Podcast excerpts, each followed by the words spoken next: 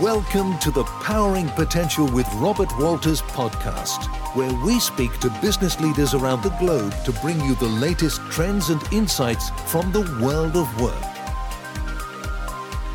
Hello, and welcome to this special podcast mini series from Robert Walters in New Zealand. I'm Andy McLean, a journalist and podcaster, and in this mini series, we're taking you behind the scenes of one of the world's most trusted and admired sporting institutions, New Zealand Rugby. We're here to find out how a relatively small organisation from a relatively small nation manages to deliver some of the greatest rugby union sides the world has ever seen. And we're here to talk with the insiders who make New Zealand Rugby an employer of choice for top talent, not just in New Zealand, but the world over. Right now, you're listening to part two of our conversation with Chief People Safety and Wellbeing Officer Andrea Brunner. You're about to hear Andrea's take on New Zealand Rugby's employer brand, gender diversity strategy, and employee welfare approach. Helping us to do that is ardent rugby fan and recruitment leader Shay Peters, who is Chief Executive of Robert Walters in New Zealand and Australia. So, without further ado, let's jump in and hear the discussion.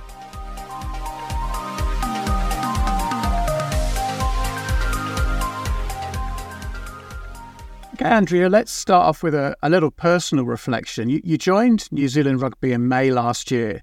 And before you started, what was your perception of the New Zealand Rugby employer brand? And how has that compared to reality?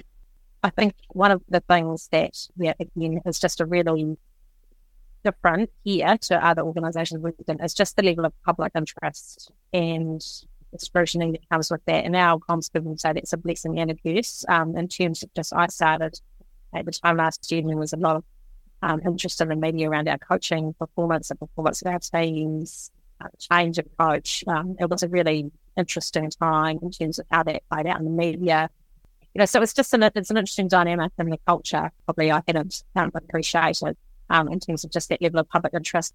That is really interesting, isn't it? Because if you stop and think for a moment about New Zealand Rugby as an organisation, as you do every day, not a massive organisation, but the quantity of media scrutiny and exposure that you guys get is massively higher than some organisations that are enormous. That's right. We, you know, we, you know, my um, person of my team's role is to um, look at the after the info New Zealand Rugby inbox on a Monday morning uh, and depending on how our teams perform over the weekend, um, there can be a lot of people that write a lot of things into our general email inbox um, on Monday morning and have us, you know, want to have a say about it. So it's just an interesting dynamic. You know, um, I think the other thing I didn't really appreciate um, before I joined New Zealand Rugby is how what a global business it is.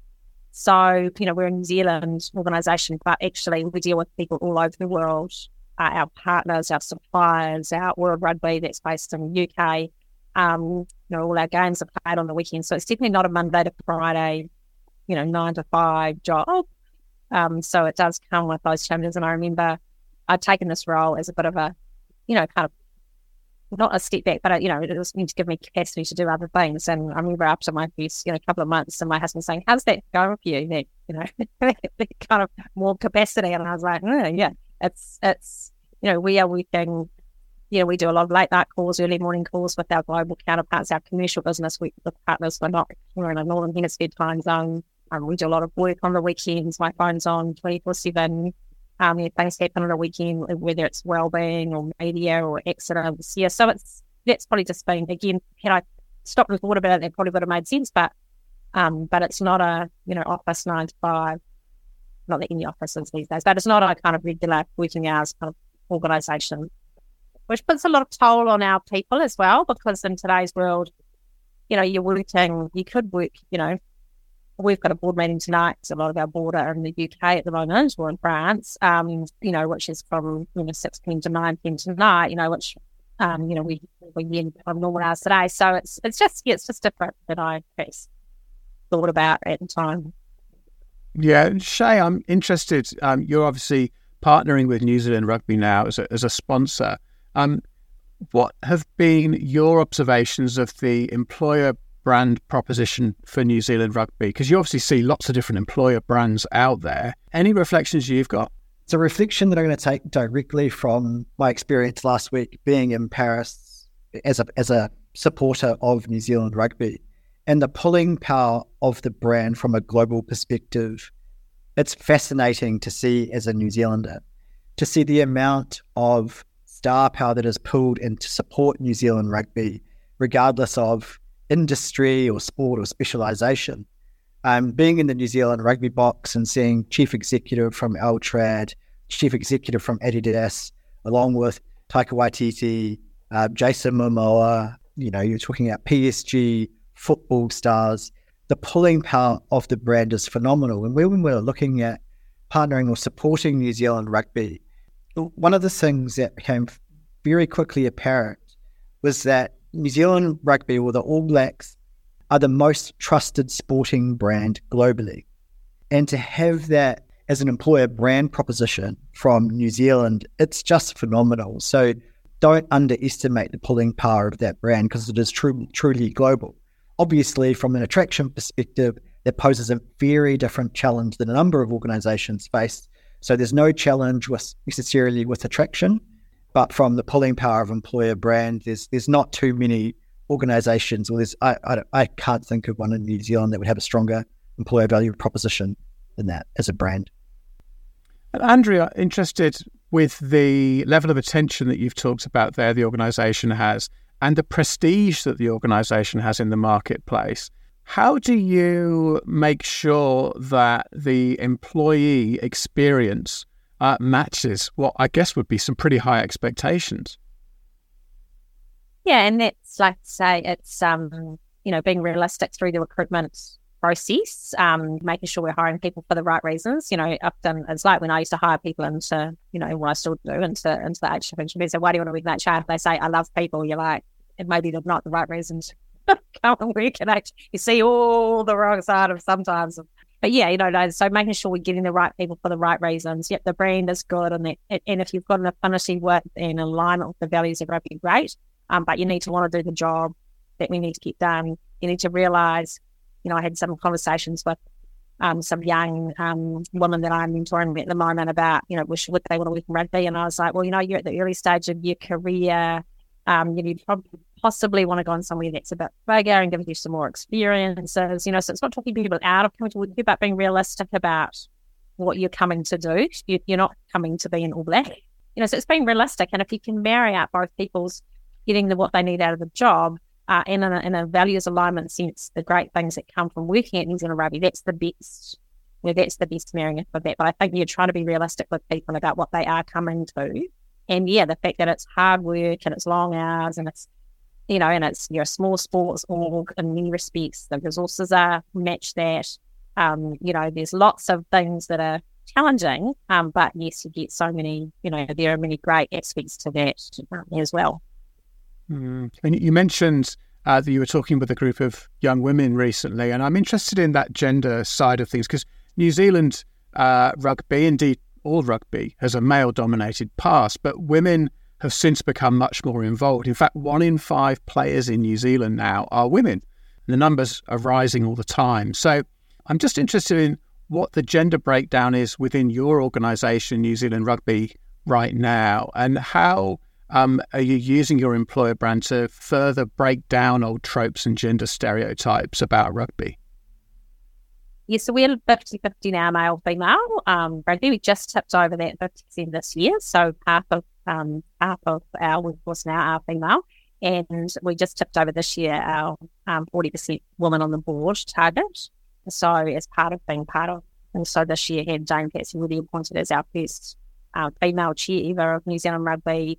Uh, we've got a 50% on our executive team now. Um, so, you know, we have got a lot more women working in rugby, and that in itself, I mean, I say the tone is set from the top. And I noticed from my time joining to the time now where we have Dame Patsy as the chair, just having a female chair and one that has her mana, you know, has made a huge difference to how the board are working, how they're conducting themselves, the kind of conversations, you know, the fact that the board come out and um, have lunch with the staff and here at the board meeting, just things that perhaps didn't happen before, not from any intent, but just because you've got a different you know, person at the helm. So, um, you know, we launched our women and girls strategy with the Black Ferns win the World Cup. We've got women, um, you know, being paid professionally as rugby players for the first time. So, certainly for me, it was part of the attraction of coming into the Rugby United was because of where we were trying to get to in terms of being a more diverse and inclusive, um, you know, um, game for everybody, um, and particularly the growth of the women's game.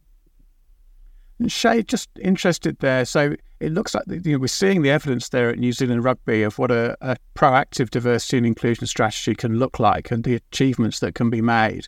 Um, for organisations that are performing well in that space like that, um, have you got any advice for how they carry that message out to the marketplace in their recruitment processes? It's got to come through right through from the values from the interview process. It probably actually starts at the job advertisement stage and making sure that that is those themes are coming through and that are very evident.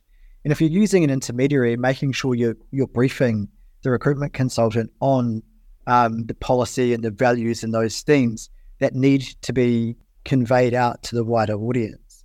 And so, regardless whether it's through um, an intermediary or through advertising, that needs to be then consistently followed up through the interview process. And part of the questioning and that values alignment, that starts to really need to happen at that stage. And then once the person might successfully get the role, then it's carried through to things like induction and how they're how they're managed and how they're evaluated. And so obviously people go through, you know, once they have a job, they're um, evaluated through perhaps an appraisal process, making sure some of those themes are carried through into the appraisal process and, you know, part of the outcomes or part of the behaviors they need to show to further their career, um, they flow right through. So it's not a not just to the upfront end around the attraction piece; it's right the way through the um, job cycle. Andrea, New Zealand Rugby's mission mentions quote enhancing the welfare of players. Um, how does that focus of welfare extend off the field and to the wider workforce? Yeah, we've got, um, as I said before, you know, we expect a lot of our people that work here, um, and they give a lot. Um, they work hard, they work weekends, they're passionate about what they do. Um, and so we need to, you know, provide a, a working environment and a, and a, and a focus on, you know, making sure that um, we kind of have an environment that is conducive to staying well. Uh, we do an annual engagement survey and one of the most um, high scoring, I think, I think it's called 98 survey this year was flexible working. So we have a high trust environment.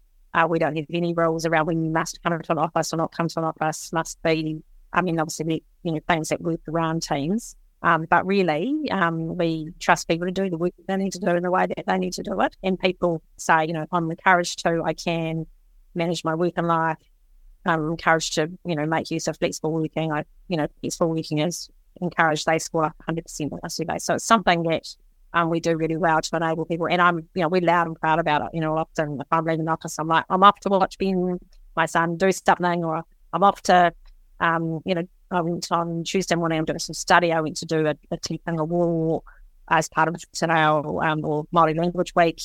You know, exclaiming to people, I'm off to do my professional development. Um, you know, being kind of loud and proud about managing your life and your work.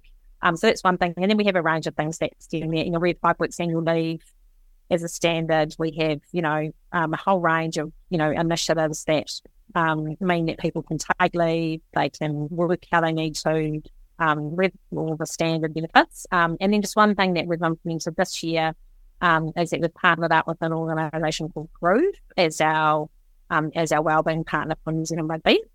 So Groov, um, uh, John Kirwan is one of the founders um, of Groov, and so it's a wellbeing platform, um, but it's a whole program of wellbeing, and we're about to implement that um, this year into our organisation. Um, and so we're going to have quite a deliberate program around, and that's a range of things from mental health training for managers to, you know, tools and techniques to you know, challenges to a whole range of things, but a kind of a really um, structured well-being um, program for people. Yes, it's quite a strategic and structured approach that you've just described there. Uh, Shay, is that presumably that's something you're seeing more and more in, in the wider workforce now? Is that right? It's becoming increasingly important. People's welfare, both mental and physical, is extremely important. And in fact, some of the um, wider benefit schemes at the moment really take into account, you know, opportunities for for welfare, and you know that might include um, subsidies for things like gym membership. It might be EAP support, might be a number of different things to ensure that people are able to turn up to work and they're being supported to turn up to work and their well-being is looked after. I can endorse what Andrea is saying from a New Zealand rugby perspective, having recently been working with a New Zealand commercial rugby team in Europe. Now, obviously, it's a it's an extremely busy time for these individuals working long hours, but they are highly encouraged to ensure they take at least a week's break or a week out during that four week period. Now, that was being led, you know, right, that's being led right from the top. And if you know if that's being encouraged right from the top, that people's well-being is at the centre and the core of what the organisation stands for. So having seen, you know, that at NZ Rugby firsthand through one of the busiest periods of the year, you know, it's quite phenomenal to see. Yeah, setting the right tone from the top. And, and all I could say, Andrew, is from what we've learned in the past few minutes of our conversation, it absolutely appears that you're doing that yourself at New Zealand Rugby. So thank you for role modeling some of those things and for sharing your experiences today. It's been a really enlightening conversation. Thanks, Andy. Thanks, Andy. Appreciate it. And thanks, Andrew. Appreciate your time. Go the All Blacks. yes. Make sure you get that on, Andy. Go the All Blacks.